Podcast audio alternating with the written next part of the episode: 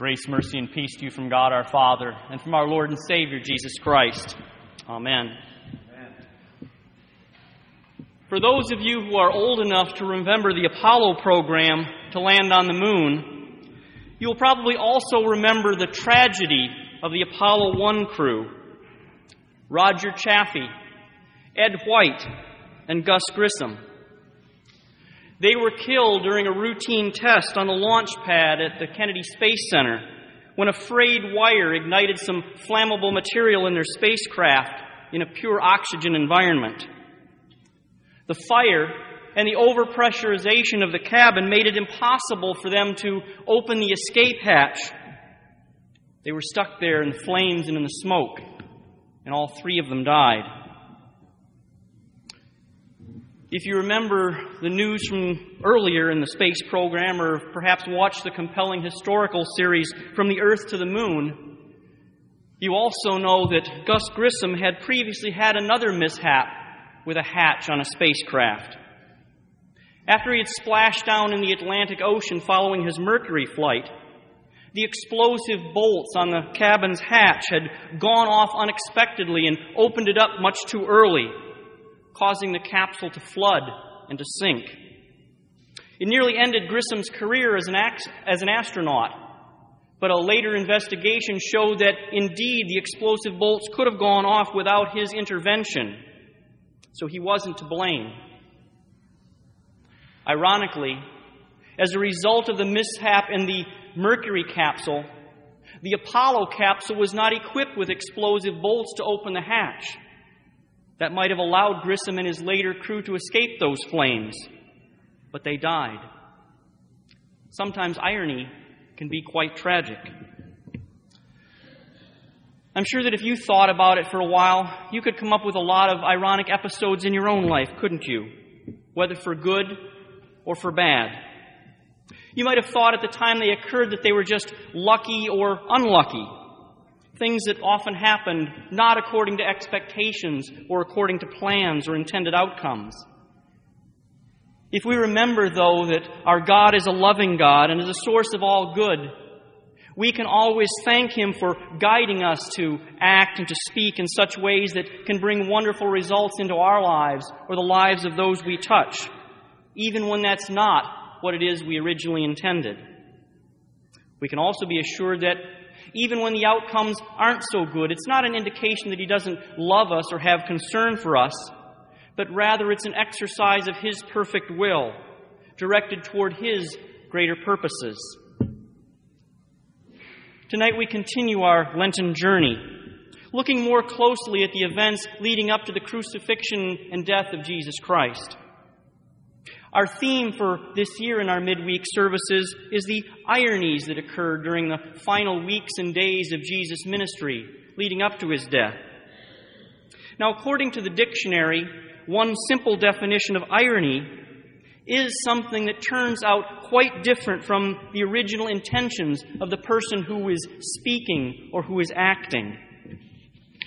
We've faced all of those, haven't we, in our lives?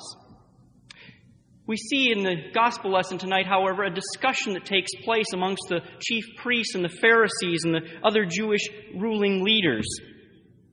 This discussion took place just after Jesus had raised Lazarus from the dead. Now, this was an amazing miracle, of course. And we might think that these religious leaders should realize that it's only God that could have such power over matters of life and death like this. At the very least, they should have given credit and acclaim to Jesus as being nothing less than a true prophet.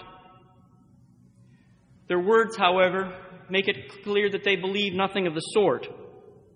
They do, of course, believe that the miracles are true because they do say, This man performs many signs. But somehow they're convinced that this is a bad thing. They are concerned that they ought to do something to try to stop Jesus. Instead of rejoicing that God has finally given them a sign that He has not abandoned His people, they are more worried that the actions of Jesus are going to lead to their destruction. Even worse, their real, their real concern seems to be more centered around themselves and around anyone else.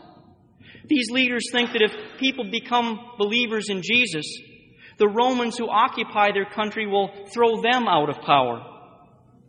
And while that's not the main irony of this gospel lesson, it's one of several. You see, it turns out that it's not the ministry of Jesus, nor is it the action of those who believe in him that will eventually destroy this Jewish nation and cause these leaders to lose their positions. About 40 years after these events, a rebellion takes place led by Jewish fanatics. This leads to the destruction of the temple and the dispersion of Jews throughout the ancient world. It ends the religious life that these leaders are so carefully trying to protect. The greater irony in this lesson, though, is in the words of Caiaphas, the high priest.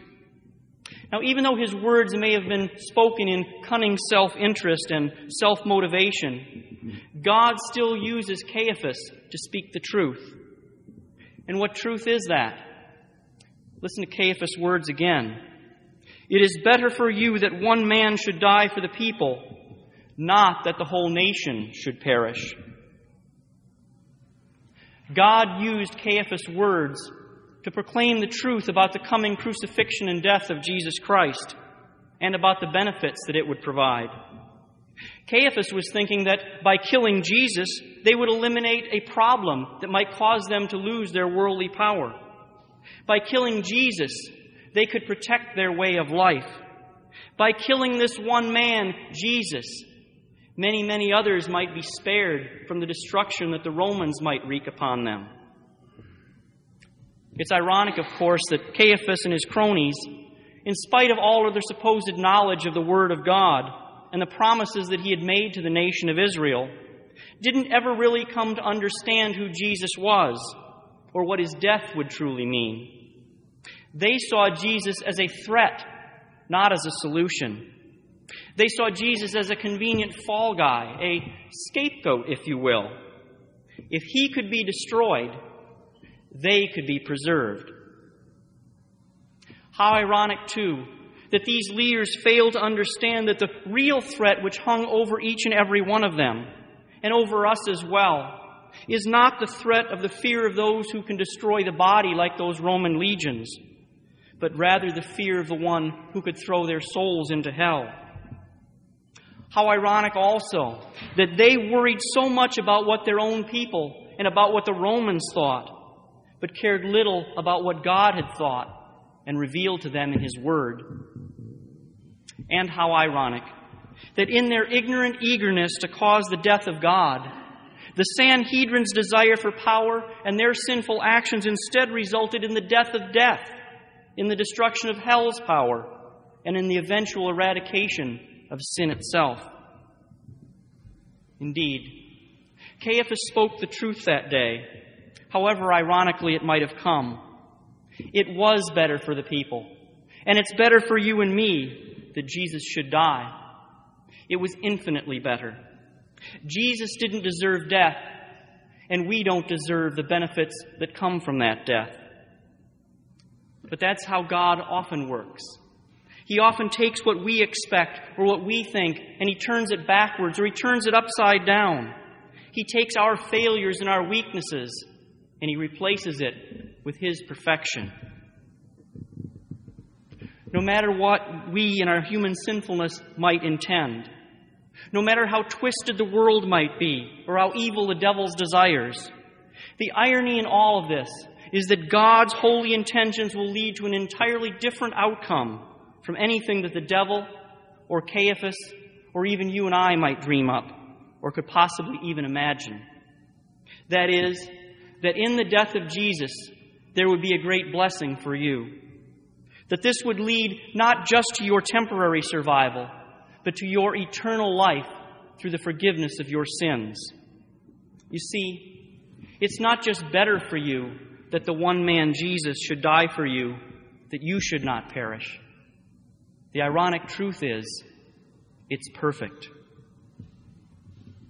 In the holy name of that one and perfect Lamb, Jesus. Amen.